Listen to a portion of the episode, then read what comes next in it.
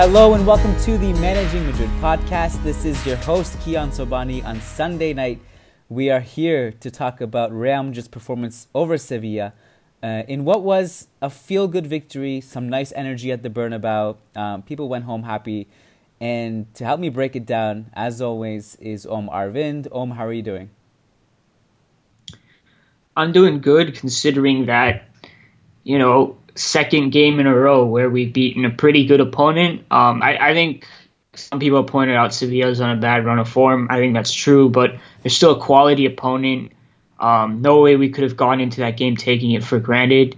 And now we're in the top three. So I feel pretty good about it. I think it was a solid performance. Maybe not as good as everyone wants to say, but I think it's just excitement, right? Like it, it's been a long time since we've seen not only one game good performance, but two games in a row. That's that's pretty novel at this point in the season. Well, I was. Uh, it's it's almost it's funny because it was like going into this game, I did feel, and part of this is is because of the recent history between Real Madrid and Sevilla, where Real Madrid have been struggling at the Sanchez Pizjuan at home.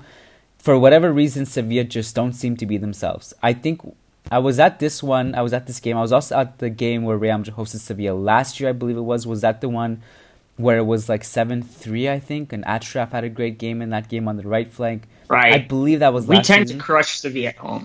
Yeah. yeah, and and so I wasn't. I would. And again, maybe like this is like rightfully or wrongfully or whatever. It's just an assumption I had because of the recent history between the two teams in the Bernabeu.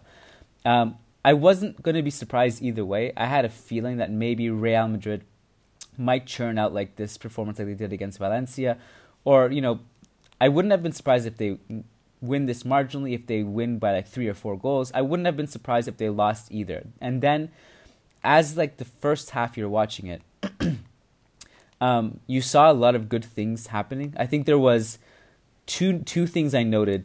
One was within the first 30 seconds when we give the ball away, and then Ramos has an important intervention to make sure like Otherwise, it was almost a situation like Sociedad where we give the ball away and then concede a penalty. Um, Ramos had a great intervention within 30 seconds, and he had a great game overall. And then there was a there was another instance where Vinicius seemed to have got, gotten fouled. When I saw the replay, I don't know if he did. I don't think he did.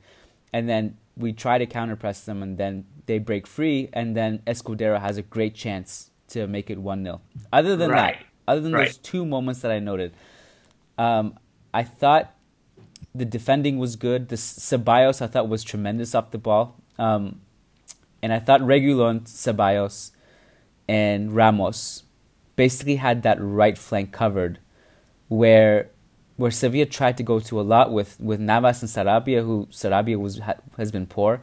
Um, they they kind they kind of were able to subdue Sevilla in a lot of ways in the first half, and then obviously second half we'll talk about it. But um, I thought, um, I was I was also concerned about where the goal would come from.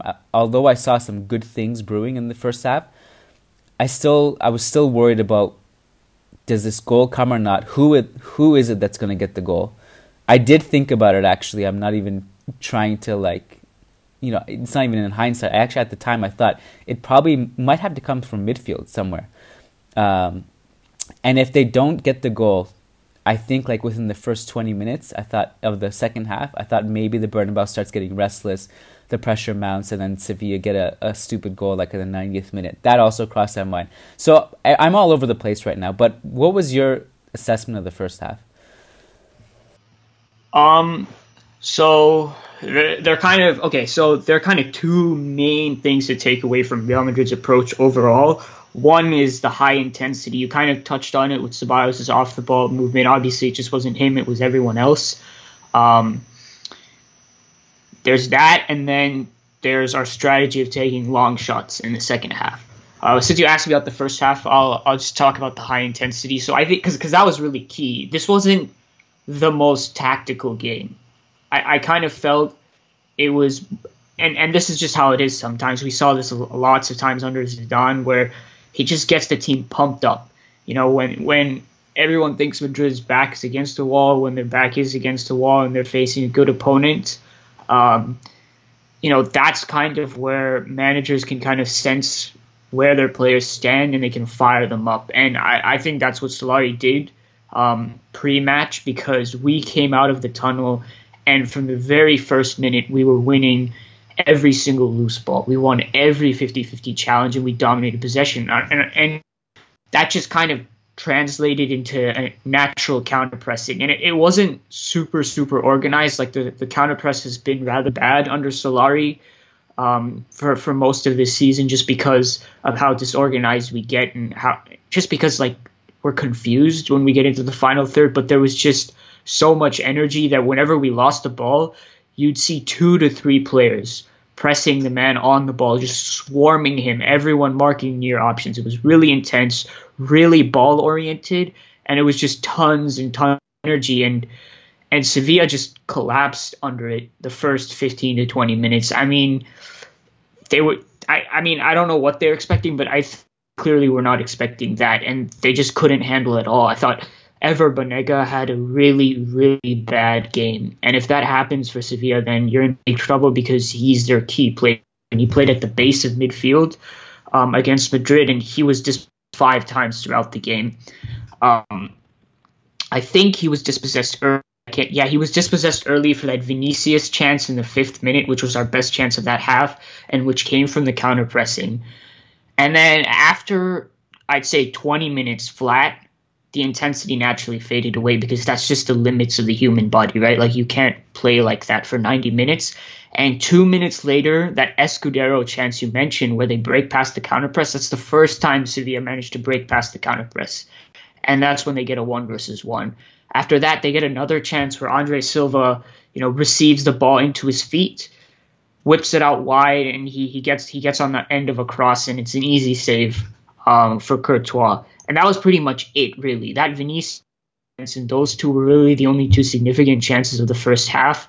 Our intensity kind of got, died down, and Sevilla, you know, they couldn't really make most of it because Sevilla were really sloppy. Even when the counter press wasn't on, like they kept trying to play these vertical passes into Ben Yedder and Andre Silva, the two strikers, and either it would just be wayward. Like Sarabia Vasquez's um, passing accuracy, the two central midfielders ahead of Banega, I think it was I think one of them was like 50 something percent and the other one was like 65 percent. It was ridiculously bad. And part of that was just wayward passes and then Ramos and Varane, which is brilliant one versus one.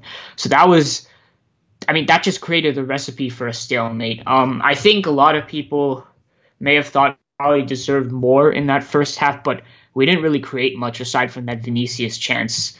Um, what we had six shots in total. The rest were all from difficult angles. Our X barely reached like 0.4. So, and and I mean Sevilla didn't create that much either, aside from the Escudero chance. So the first half was stalemate, and it was our intensity um, versus Sevilla's inefficiency in possession.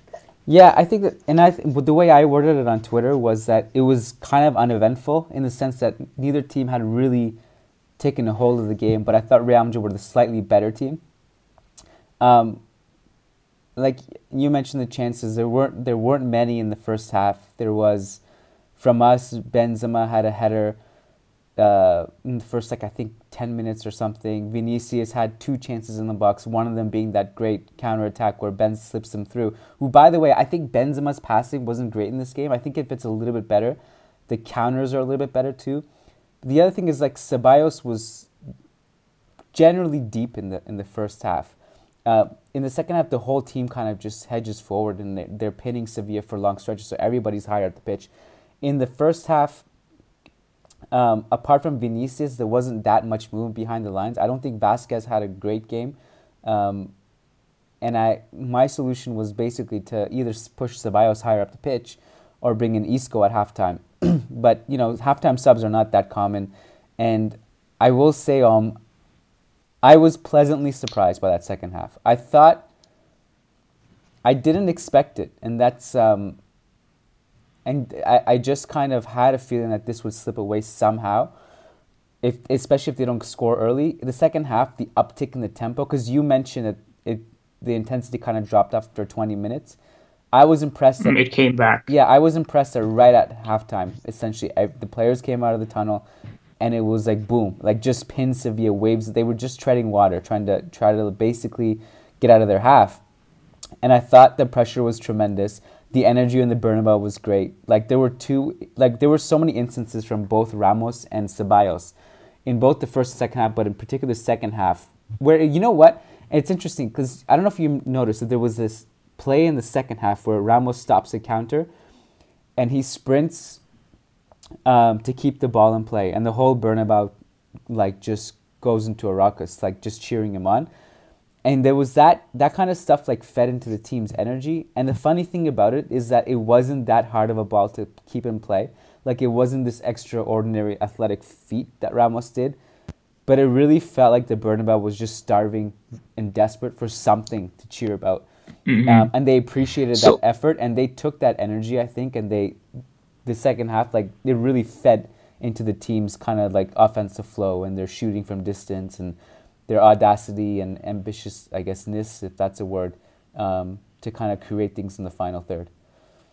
So I, yeah, this was really an energy game. So I, I think Real Betis was was had do with Solari's tactics, especially that first half. We talked about how he he went. I mean, he he made some mistakes in the second half with his tactics, but I think what Real Madrid did well had more to do with with Solari's, you know, his X's and O's, where he was play, positioning players on on the field, our excellent high press. This game was really, I think, more about just motivating the squad and trying to trying to get them to just kind of put put a goal past the other team because the difference in the second half was you mentioned the the intensity return, but the main difference was the fact that Solari found sort of a way around our chance creation problems. No secret that our XG has fallen, you know, by a lot under Solari, just in comparison to Lopetegui, not even under Zidane. We've mentioned this over and over again. Um, in the first half, we had that same problem, right? Only six shots. You know, Vinicius was the only one of any significant quality um, I think that was like that accounted for 90% of our XG in the first half because it was around 0.4. Vinicius' chance was about like 0.3, 0.35. Um, and in this, and, and we and we know why, right? Like we don't have many offensive me- mechanisms. Um, you know, there's there's not great attacking strategy. Um, it seems like Solari's sometimes confused about how he wants the team to go forward. So this time he's like, forget all of that. I I'm not even gonna try to have some kind of like fancy attacking patterns here. What you're gonna do is every time you see the goal, you're gonna shoot the ball. We shot 16 times in that half. Nine came from outside the box. You know, um, one sec, I have it all written down here. There were so I nine came from outside the box. Nine. I, I seven. I yeah, see nine, eleven. Nine came from outside the. I see eleven, but eleven. I'm going by my count. I'm counting it. Um, I don't see the numbers, so, so I could be wrong. So I have it. So this is just the second half. I think oh, overall oh, we had half. 11 okay. shots. Okay, okay. Just as a second half, okay. right? So 16 shots in the second half, up from six in the first. Nine outside the box. Seven came inside the box. Three of the shots inside the box were blocked. One was that Vinicius attempt. I don't know if you remember from the left doing like an impossible angle. Yeah, yeah, yeah. Flew yeah, way I mean, over he's actually ball. generally okay at those shots, but that was a bad shot. Yeah. The other two were difficult Casemiro headers that he didn't really connect with, and that the the last shot inside the box was that Modric chance at the end. So, all, pretty other than that Modric chance, all of our significant shots came from outside the box. You, if you, you could think about Ceballos hitting the bar, and and that was just how we were going to break them down, right? That that was just the way Solari decided. He said, "Okay, I've tried it over and over again to try for us to create high quality chances. It's just not happening. So just go out there and shoot on sight." And it worked, right? Casemiro scored, and even XG said we deserved around one goal because we shot enough times outside the box where the probabilities essentially said that okay, you shot enough, eventually wanted to go in, and it did with Casemiro. Um, I I was disappointed and impressed at the same time with what Sevilla was doing. Disappointed because I felt they just decided, okay, we're to play for a point here. We're not to try to win. We're just to sit in a deep block and, you know, and just, we're not even to try to play out, right? Because our counter press came back as you mentioned, we had a new boost of energy. The Bernabeu was, was was giving us energy, you know, being a great 12th man, and the strikers were completely disconnected. There was very little attempt to try to get play out from the back. It was just kind of these weird long vertical passes that Ramos and Varane won easily, and Sevilla just sat in a deep block. I was impressed because their deep defending was actually really good. You know, the back three of Sevilla combined for 20 clearances, 15 interceptions, and nine tackles. And so uh, because and that was that was yeah. key from their side because other than shooting from outside the box, our only other offensive strategy was to dribble at players which is why Vinicius has been so key under Solari because that's how we've relied on our chance creation in previous games. And Vinicius was neutralized for the first time in a long time because of that. Not just him, Benzema, Lucas Vázquez as well. They kept blowing up all our little one-two plane dribbling dribbling actions. So that just left shots outside the box. Eventually, it did go in. You know, I thought that was that was fair. Sevilla decided to play too negative, and that's what they ended up conceding. And then after that, the game was over. Uh, Sevilla looked like their spirit was crushed. Um, Daniel Carrico, one of their center backs, just horrible giveaway towards the end in extra time, or sorry, injury time. Modric steals the ball and it's two. Bit of a flattering scoreline, but I think we definitely deserved enough to win one 0 I I actually couldn't believe the Sevilla's interception stats when I looked them after the game because Carrico, Navas, and Escudero combined for 22 interceptions. That's a that's a really big number. Um, yeah. I so I but I think your sh- point about the shooting is really interesting, um, and you know like when we when we sold Ronaldo. Um, and I remember, Mike, remember Michael Michael Caley, Michael Caley and I. I don't know if it was at the beginning of the season or before the season. I think it was just as the season was starting um, how to replace Ronaldo's shot volume because Ronaldo was shooting at an astronomical rate, and um, and Bale and without Bale and Mariano who are two like you're kind of your two next in line, and, and there there's a huge drop off even still. Um, they're not in the team, so then it becomes even more difficult to score. This is not like the NBA where, where like the more you shoot, like uh, the more I guess shots will go in at some point uh, because mm-hmm. it, you kind of take what space is given to you. But I, I don't think when I was looking at the shots from this game, I didn't really it did they didn't strike me as these low percentage shots. I like when you look at the XG map, they show up as low XG chances. But when you were watching the game, at least there was like a sight on goal. It wasn't like I don't think Sevilla did a great job of closing down the shots. Like when I saw Casemiro wind up, I was like, yeah, that's a good shot when I saw Ceballos strike and hit the crossbar, I was like, yeah, that's a good shot. He can hit it. Why not? Um, and Real Madrid were able so to. I, of, yeah, go ahead. So, well, so the Casemiro one, it was, I, especially because Banega, who I said had a horrible game, was responsible for the Vinicius chance, gave away the ball for the Casemiro goal. Um, and so I, I would agree with that. I think Sevilla were focused on stopping high quality chances, and, and they didn't shut down long shots. Um, so I don't necessarily think it was the worst strategy, especially because I think it deserved to give us a goal. But I also think what influences the perspective that those were good shots was just because our our players shot them really well. All of our long shots looked like they were they were close to going in, or they would force the keeper to work in some way. And I, I mean that's just the quality of the players we have, right? That's why I yeah. said before. All I want expect from Solari, and all I really want at this point is for him to do competent things, and then the quality of our players will take over and win us games. And that was the case versus Betis with that Ceballos free kick at the end, and that was the case today with Solari really pumping the team up. And then and, and giving them a ch- like having that kind of bleed into our defensive strategy, which was a lot of counter pressing, and then just you know saying okay guys shoot and i believe in your quality um, but I, I, I think we have to be careful about like the the fact that like good well taken shots from outside the box will influence you know our perception and make us think that's like a 0.6 xg chance i mean i know that's not what you're saying but i think real madrid fans especially tend to look at a lot of long range shots and say, well, those are great chances. And then when they look at the XG chart, they're shocked because, you know, they don't understand those go in like two out of 100 times. No, I mean, this is like general rule of thumb for football. Like you can have a bunch of corners and everyone's, and, and the narrative will be like, oh, well, they're bound to score one of these corners. Like that's not how it works at all. It's at corners are actually not a high percentage thing.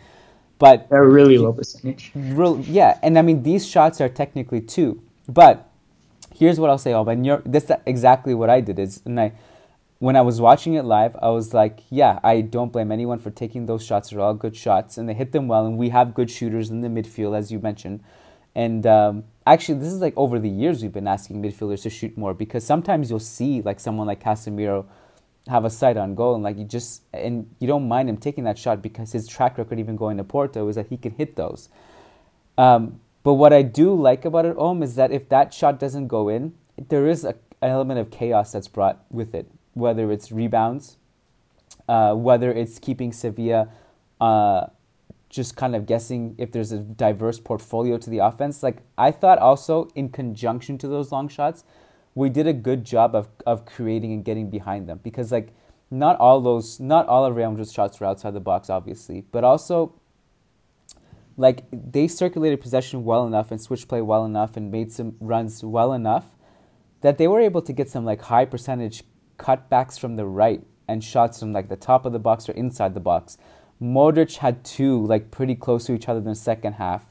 One he first times the shot from a cutback, and um, Sevilla weren't really in a position to close him down. He shoots it over, and then another the second one he takes a touch and he shoots it from an acute angle and it forces a corner. So like there was a bunch of things going on. So I, I think it was to me it's also important to note that it wasn't just like this shooting range well, I mean, 40 yards, you know? I mean, I, there was, I mean, there was I okay diversity to the offensive flow.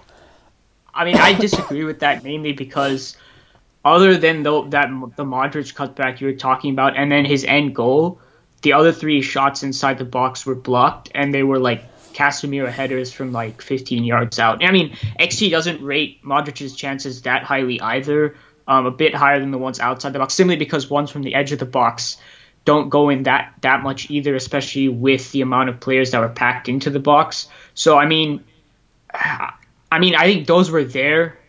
Like, I mean, we were kind of opportunistic about it, but I really think our plan was to come out and shoot from range because I mean, other than those chances, like I can't really think of any any other notable chance inside the box other than than the one after we scored when Modric steals it from the center back and dribbles in and, and finishes. So I mean, I, I I don't know if there was really that great of a diversity. Okay, I mean, I thought I I think I think we did well enough offensively. Um, well, I mean, I think cre- we did well enough for sure because yeah. Sevilla only had Sevilla only had what three or four shots. Yeah, Sevilla really I mean, had nothing going the other way, and the second half they really had nothing. I'm like nothing. The first, I I am surprised at that. I thought the second half we would see more chances from them. The second half they really had nothing. Um, I really can't remember anything noteworthy from them. Uh, and and so, just going back through my notes, it kind of confirms that. So I, I mean, I just want to be clear. Like, I'm, I'm not saying that you know we deserve to lose or anything. Like, I'm I, I think we deserve to win. I just think, see, I, and, and this is not just like hindsight bias looking at the charts. Like you can go back and look at my tweets in, in, in the second half. I said Madrid fans are going to be surprised when they look at the XG chart. It's just that I've come to expect, like, because I, I don't know, I spent a lot of time looking at these things.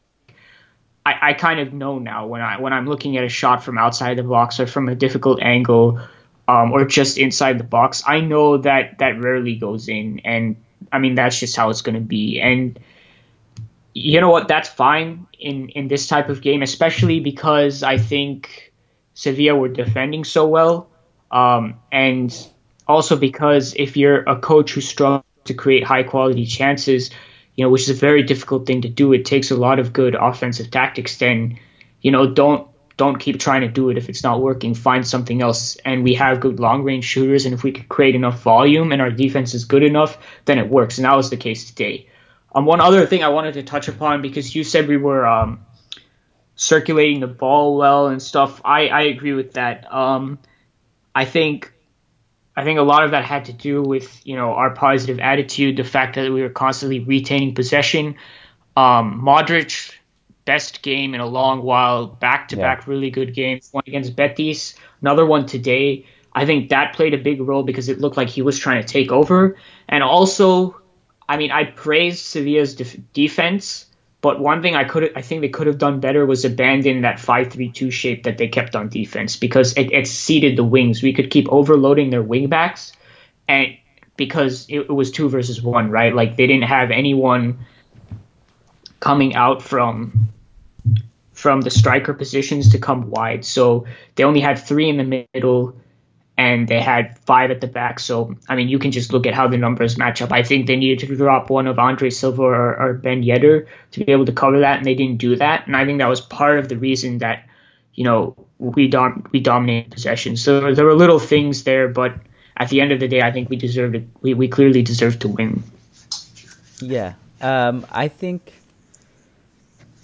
it, it was kind of hard to explain why Sevilla looked the way they did at times. I think we should get some credit for that, but I would also say I was surprised.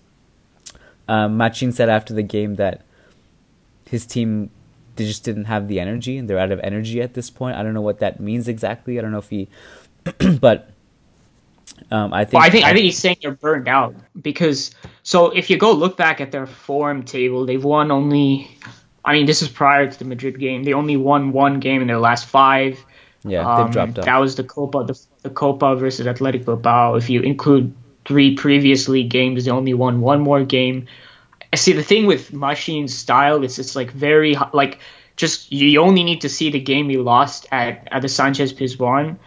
It's yeah. very high intensity, not yeah. just on defense, but the way they attack and I don't know if he hasn't rotated or enough. I kind of hadn't paid attention to Sevilla until like I I started looking at how I started like looking at stuff before the game to see how Real Madrid would would perform, and it, there, I think he's right when he says it's been an energy drop off. Um, not to take credit away from Madrid, who clearly outplayed their opponent. Um, do you have any other notes from this game that you want to share before we move to questions? Um, I kind of wanted to just go through Luka Modric's stats for the game because it, I think it did, you know, a good job of talking about how what an all-around performance it was. So 115 touches, second most in the team. Ceballos had the most, 129. Four shots, obviously that one goal. Four key passes, two aerial duels, one. Um, he had three dribbles. Um, he also had seven out of nine long balls, and on defense, four tackles, two interceptions. So I mean, it was just the all-around Modric that we've we've become used to over the past, really, ever since the 2014 season, and we kind of predicted, I think, Kiyan, in one of the very early pods, that the real Modric wouldn't be back until around January, and I think we are seeing the real Modric. So I think we can pat ourselves on the ourselves on the back for that one because I think you know he has I think I think he has he has finally come back to to somewhat to some semblance of his old form and it's not that much of a surprise really because that's just what it's going to be when you drive yourself into the ground for your club and then do that for your country without any breaks whatsoever.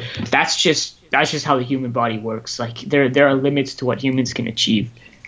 I don't think it was that hard to predict that Real Madrid's players would eventually find some kind of individual form. Um, right. Because this is also like something we know based on recent memory and what happens in the springtime. Um, or like basically as the season progresses and how they all kind of find their feet. I think Ramos even like last night was great. He hasn't had a good season. Um, yeah, Ramos and Varane were both very good. Yeah, Varane's another one who was like sleepwalking early on and looks okay now. Um, so I don't I don't think it was that hard to predict. Like one person, another one I'd be worried about a little bit is Marcelo, but I'm also not that worried about him. Um, I think he'll. I, I, wrote a column about you know one whole bullet point was about his his regression this season, not not necessarily decline, but just kind of like his his off form and why he isn't he isn't playing well. Um, I don't I don't know if I have many other notes that won't come up on the questions, so uh, I say move to questions. So these questions are all from our patrons. Patreon.com slash managing Madrid is where you go to pledge. You can get different rewards. You get guaranteed responses to your questions. You can get access to bonus shows, our Loan Tracker podcast, our midweek shows, and other stuff. First patron, some of these are just uh, statements, comments, which we'll just read through. Um, first one is from Sajid Reyes. He says, As a Madrid fan of now 17 years, who has endured our dark years and watched us triumph and been through it all, and having made an 11k journey um, for four days just to watch our team play, I've never been this conflicted about our club's current situation. To the extent where I don't even mind Mourinho replacing Solari, even though I immensely dislike him. Everything about Solari seems to- so toxic, you can somewhat compare it to what Diego Larin feels with the current Barca team. Is it the Isco situation? Is it the fact that Marcelo is now becoming the new victim of Solari's vicious cycle of sidelining our most important uh, players? Is it almost unwatchable football he's dished out and how he's continually saved by last minute screamers? Is it the willingness to prolong a personal issue with key players and compromise on the quality of the team, even when we played in- and when players have been injured? Is it the lower attendance? Is it Solari's willingness to accept draws as a great thing for a club of our stature? And worst of all, has this rubbed off on our fans to the extent that the notoriously hostile Bernabeu Stadium now reminisces an acceptance of mediocrity being thrilled about having 25% possession against Betis, as if they are a dynastic Barca, Barca team. Uh, I missed the second half of the Sevilla game, and I just I read I read that it was the best match of the season. Seriously, is that our expect lower expectations talking? Well, too bad you missed it, Sajid, because it was a really great half. Um, I don't I don't. There's a lot here that I think that you and I just probably don't agree with, and but a lot of the stuff we've already talked about, the Isco thing, and um, which by the way, like if the, I th- I think that the statement Solari's willingness to prolong a personal issue with key players is a huge assumption. It's assuming that he has a personal issue with anyone. Um, it certainly doesn't have a personal issue with Marcelo, who has been out of form, and Reguilon was fantastic. I think against Sevilla, we didn't really talk about him. He had one really bad touch in the first half, but other than that, he was a really good two way presence. Um, the Nacho was the latest player who came out and said, by the way, that Solari is on Isco's side and Isco just needs to work hard. He's it's. I think we have enough to say that we first of all we don't really know enough about the situation. Second of all, I I wouldn't consider it toxic. Uh, Solari is a well respected person. You can call him a, maybe a naive tactician, inexperienced one, not even a great coach or a good coach, but toxic I don't think is the right word to use in this situation. Um, there's uh, is there anything you want to touch on um in this in this statement? Yeah, so I mean, one like I mean, I'm just kind of sick of talking about the Isco thing. Like, I mean, I think now yeah, no more Isco things. Have, like that's it. I think we're done for the year. Right, like this is the last, unless some really new information comes out. Like I, am not talking about this anymore. I, I mean, this is the last I'm gonna say about it. And one, I, I think it's a shame that we can't make use of our most creative attacker. But so many players have come out now and said, you know, Solari backs Isco. He just needs to work harder. And like those exact words, he needs to work harder. That I think it's, I mean, it's on Isco now. If he wants to get back on the team, it's on him. And I mean, that's the last thing I'm going to say. But I mean, I have zero interest in talking about this issue anymore because we've been talking about it for like at least the past month. Um, so one point I think here that I think Saji touches upon that has some validity is when he says, is that just our lower expectations talking in reference to the Sevilla game? I think you should go back and rewatch it because it was a fun half. Like Kiyan said, it was a good half. Um, but on Twitter, I did see people say, quote unquote, this was a top class performance, etc., etc. And I, I don't know if I go that far, but at this point, I don't know if you can look at anything without looking at it in a relative sense. I mean, this season is what it is. It's a, it's kind of a dead season, and all we want at this point is to secure the top four. You know, give youth players a chance, develop players, go as far as we can in the Champions League, and then reassess and and look to launch a much better campaign next season. And in that respect, this was this was a very good game. You know, compared to even last season where we struggled in the league, I, I don't think you can call it top class. Like, I mean, shooting enough to accrue, you know, an XG of one is not, you know, mind blowing, but we held Sevilla to three to four shots and we clearly deserved to win. Like, despite the fact that it wasn't a blistering offensive performance, there was no doubt in my mind as to which team deserved to win.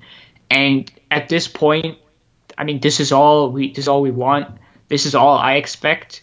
And if we can replicate similar types of, of performances throughout the rest of the season, I think we're I think we're pretty safe to enter top four, and I think that's I mean that's kind of how you have to look at it. If you if we're going to keep comparing everything to the glory years, it's it's not going to look so great. But we're at a different stage now, and relative to the way we've been performing, I'd say this was a very very good improvement over what we've been seeing.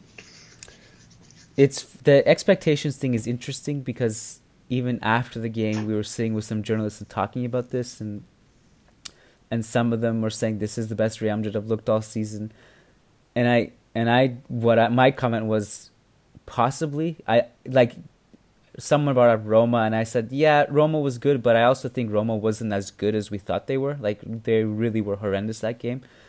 There's that side of it. So this might be I think if Valencia first half maybe continues into the second half maybe that one takes the cake but then my comment essentially was that our expectations are just low man like that's even like Ramos chasing that ball into the play, that reaction to that was incredible to me because I thought like this is what we're clinging and and that's I don't blame the fans for that. Like I don't like I cuz I was like you they're just desperate to cling to something to be able to cheer about to fuel the team.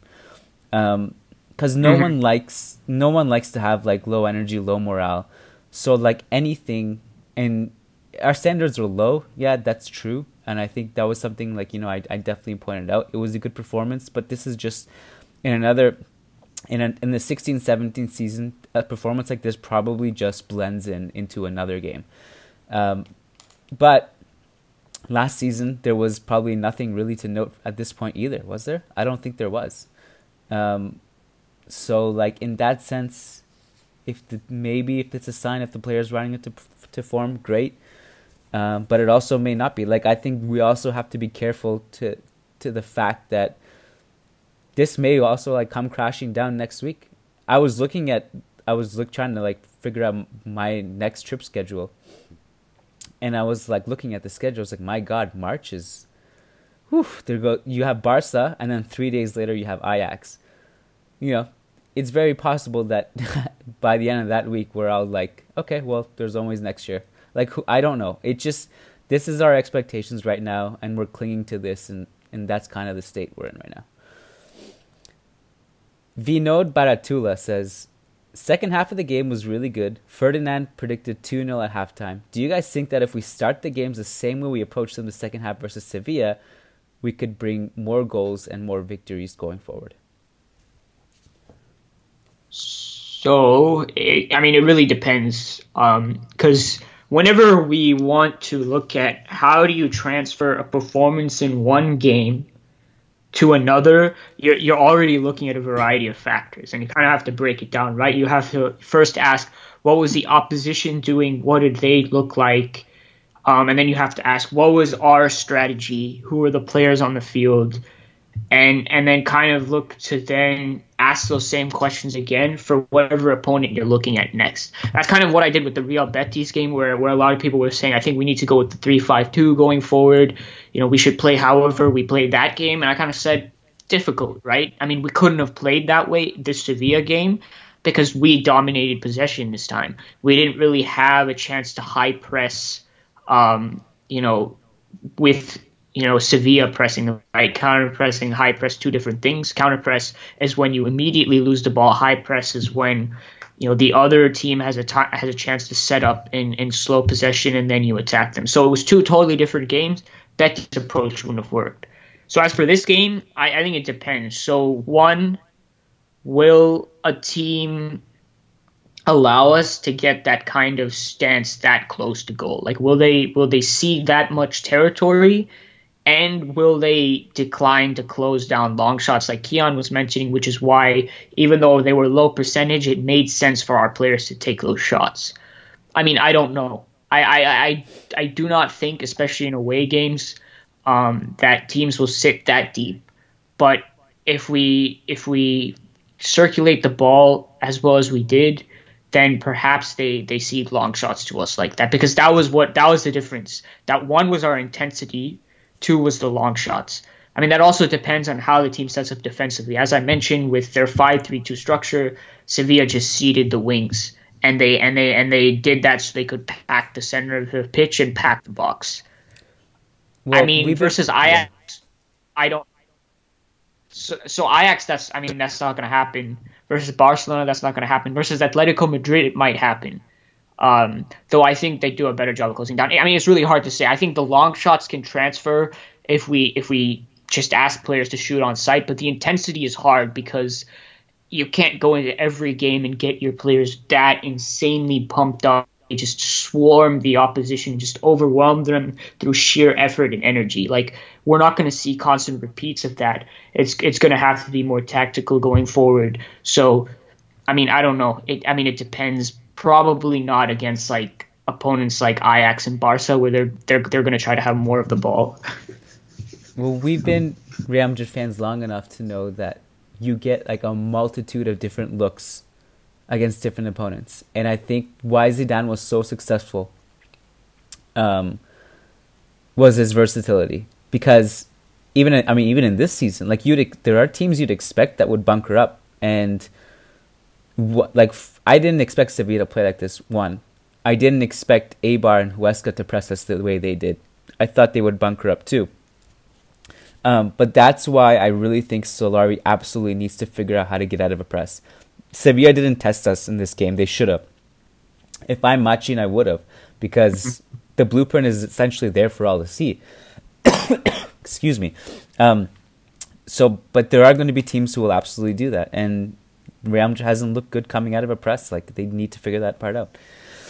Um, I mean, I don't think I don't think Sevilla could have pressed us. Mainly just going off like Team's comments that they had no energy. I mean, perhaps that's why they just decided to cede possession and play for a point because he's burned the team out. Um, maybe I mean maybe it would have been worse for them. I don't know, but I, I think that's kind of why they decided not to test us in that way. Uh, Brendan Powers says this is the best game of the Solari era. The team looked great, defense looked good. Vinicius looked amazing against a great defense. It was a well deserved win. If they can play like this, they'll be a tough team to beat. Ceballos was an animal. I love his work rate, especially on the left in comparison to Toni Kroos, who really doesn't track back as much as he should. Good game all around. Um, Brennan also has another question, which we'll get to shortly. Sad Omar says, I wanted to know your guys' opinions of interference from the higher ups to protect players who are considered valuable to the team. For example, how things went between Zizou and Bale, as well as Solari and Isco currently. Why must Isco be sacrificed at the altar if Solari, the manager, is as good as gone this summer, anyways? I consider our bearded, bandy legged beauty more important than appeasing a mediocre manager. If this was Zizou, I'd side with him, but Solari hasn't indicated anything that would um, warrant a hands off approach from the president. Um, so, so I mean, I, I don't know. So kind of right after. To... Go ahead, Om, because yeah, yeah, go, you go, go first. so I mean, right after we said we don't want to answer any ISCO questions, um, we get one. But yeah. okay, so I mean, we've kind of explained the ISCO thing. Um, as for the interference of the higher ups, that's actually a complicated question because I go back and forth on this because I see very clear instances like now where the coach is allowed to do his own thing, but there have also been tons of anecdotes by former managers. Well, they, I mean, they're pretty clear that they didn't always have full control. Like Benitez was one of those players who said, you know, I, I he, I mean, he didn't say he he was one of the people that didn't say directly. He was kind of like hinting that there's a little too much involvement. Pellegrini was far more direct, saying I couldn't play the way I wanted to a lot of times because I needed to play these guys. Um, it Ancelotti didn't say that as much, but Kaka had an interview where he where he talked with Ancelotti when when he arrived, and, and Ancelotti said, "I mean, I'd kind of like to play you. It's the deal that we've signed lots of young Spanish talent, and they're they're just gonna have to be ahead of you." I don't know whether he was saying that to appease Kaka because, I mean, Kaka was not that good anymore anyway, and that might have just been Ancelotti's way of dealing with it. But I think it's clear that at certain points there is interference, but we don't know enough to know exactly how that works because we know Mourinho had total control because that's what Mourinho demanded, and we also know Zidane kind of had the aura and the the star power to to have greater control. But I mean, even I I, I don't know how much, so it, it's kind of difficult to say. So these are like in the current situation, we only know so much, right? And I would say, um, in theory, whether whatever is happening behind the scenes at Real Madrid is we whatever whatever is happening, in theory, you should let your coach do what he wants, even if you have a different opinion, because you want to, you know, delegate football matters to someone who's qualified to do so. I will say I don't think in the last two years or so that this idea, I'd say actually uh, since Zidane took over until now, I don't think there's this been this behind the scenes aura of play this player or that player. because if there was, we would have seen, you know, Bale play a lot more than he did last season. We would have seen the same with James under Zidane. And this season, uh, I don't think it's like Real Madrid has that many options off the bench anyway. Um, it doesn't strike me as it, that that there is any interference in this situation. And I think the problem is sad that if you while I think it's true that Solari is an interim manager and the board probably has doesn't have the intention of keeping you around in the summertime, you still have to let him implement what he's doing in the mm-hmm. time he's here. That that's the thing. that's just how it. Right. If you undermine the man, that's why we gave him a three-year contract, even though we probably don't intend to stay three years. You can't come out. I mean, if if the board interfered to say Isco would start, the players would know, and that just erodes respect and authority. And, and Solari has a lot of respect in the dressing room relative the Madrid managers. I think that's clear, especially because most of the players seem to have sided with Solari on uh, in the Isco situation. Now, if the board comes in and takes over, I mean, that just erodes respect, and you possibly have a Benitez situation where he eventually is ousted because the players simply didn't respect him. So, I mean, you can't do that whether you agree with it or not because it's going to blow up what whatever's happening in the middle of the season. And I wouldn't say top four is guaranteed at this point. I think if we continue to put in competent performances like we have the past, yes, but it's not a given, and I think the board realizes that, and they're just they're just hoping that Solari is going to take us over the line. Brendan Powers uh, wants to know our opinion on a false nine type type scheme. This is the lineup he wants to know our thoughts on. Vinicius, Bale, Benzema up top, Isco, Kroos, Modric, uh, or sorry, Vinicius, Bale, and Benzema or Isco up front. Kroos, Modric, and Case or Llorente um, as the double as the defensive midfielder, and then Marcelo, Sergio Ramos, Varane, Carvajal. I mean, we.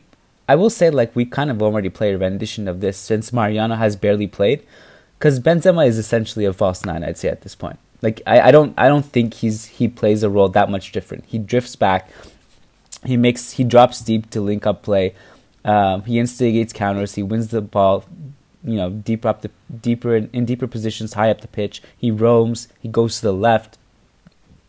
Although he's probably been doing that a little bit Benzema's, less lately.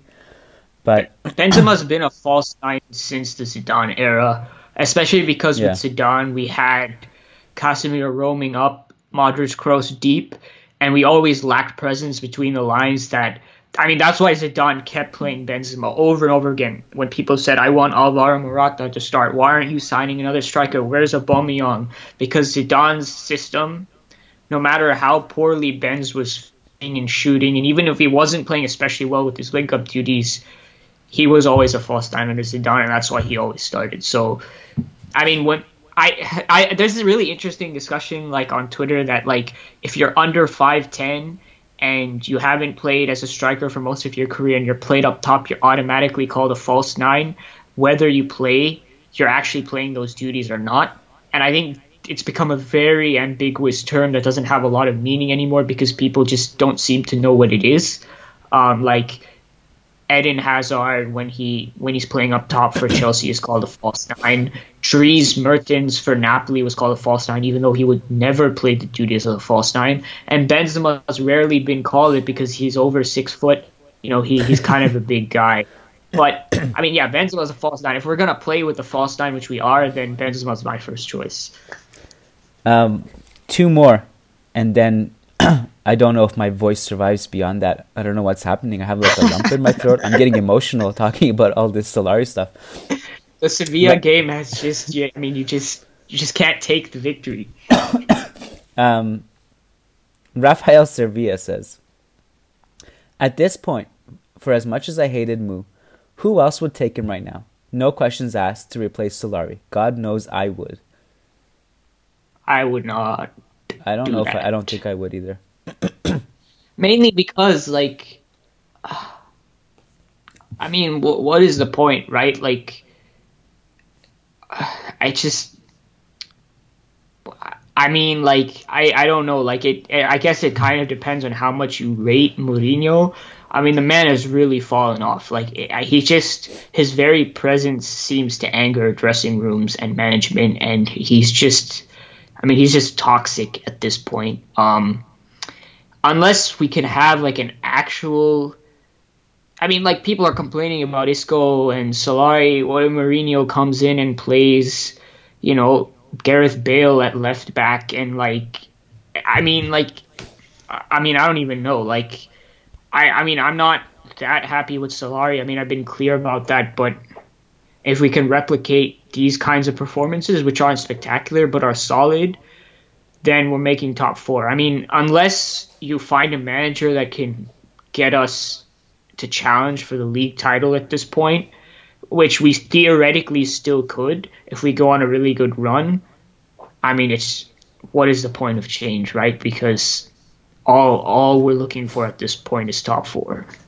So I think my true feelings about Mourinho are that I have no interest in bringing the guy back. The only reason you think about it is because the state that the club is in now, and Solari hasn't been good. Um, although Solari has results, and um, he's had some some moments where we're like, oh, that was good. Um, like Sevilla, first half against Betis, first half against Valencia, um, maybe Second one half more somewhere. Sevilla second half. Yeah, Sevilla second half. I think. I think with Mourinho, it could.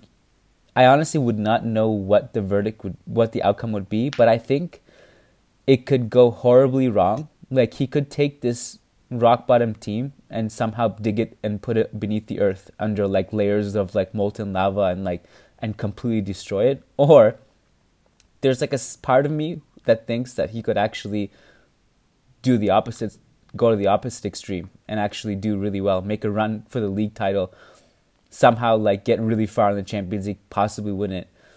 There's like that. I have no idea how it would turn out, but I think the reason, and the only reason, by the way, I would like consider that it might turn out well is not because of his track record in the last two three years.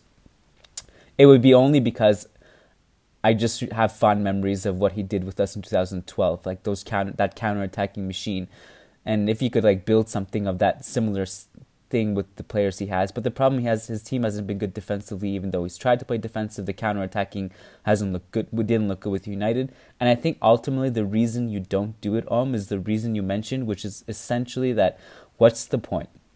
You're not going to win the league. You're not going to win the Champions League this year. Like I'm sorry, you're probably not. And if there's if there's if there's a way that you can get someone you really want in the summertime, just wait instead of committing to another massive contract because that's what he would be. And here's, here's another issue. For Mourinho to be an interim manager, he needs to see himself in that kind of role, right? Like Mourinho, it's pretty clear, like the way he holds up number three at every single goddamn press conference, and mhm. after he loses, reminding everyone that he's won all these league titles, he doesn't see himself as an interim manager. He still sees himself as a world class manager, probably the greatest of all time, still the best around, whose players let him down, whose board didn't support him. If he's coming to Madrid, he's going to want to have a long term contract. He's not going to come in and just tide the team over. That's beneath him at the moment. Um, and you want that. I mean, I don't think very few people are. I think I, I can understand why people would want Mourinho to take over for the rest of the season, but I think it would be a very, very hard sell to say he comes in and then he's just our manager until the point when he blows everything up. Like that would be probably the only way to get hold of him, and that's just absolutely not worth it. Now, if Mourinho's mindset changes, I mean, he understands that, you know, the game has changed, moved past him a little bit. He needs to adjust, maybe loses a little bit of that arrogance which served him so well when he was on top of the game. You know what? I might just go back. But I mean, the biggest problem at this point is just the toxicity and the fact that he thinks it's everyone is trying to like undermine his career, like his own players, everyone. Like we just can't have that. Like I I mean, I, I don't know what, to, what else to say. Like, I, I understand, but I kind it kind of shows where we are in the season that we're looking to Mourinho to come save us. Last one from Sheikh Atiri, a Carvajal question. Shay says, because of the evil grad school, I haven't watched as many Madrid games as I'd otherwise like to. Carvajal just turned 27, and he has the potential to be the greatest of all time in his own position, but he hasn't been living up to that standard, or at least hasn't until this season, or at least hadn't until this season. During Ancelotti's and Zizou's first seasons, he was doing extraordinary. How has he been this season? If not very good, how can we get him there, given that he's probably at the peak age to balance his body with his maturity?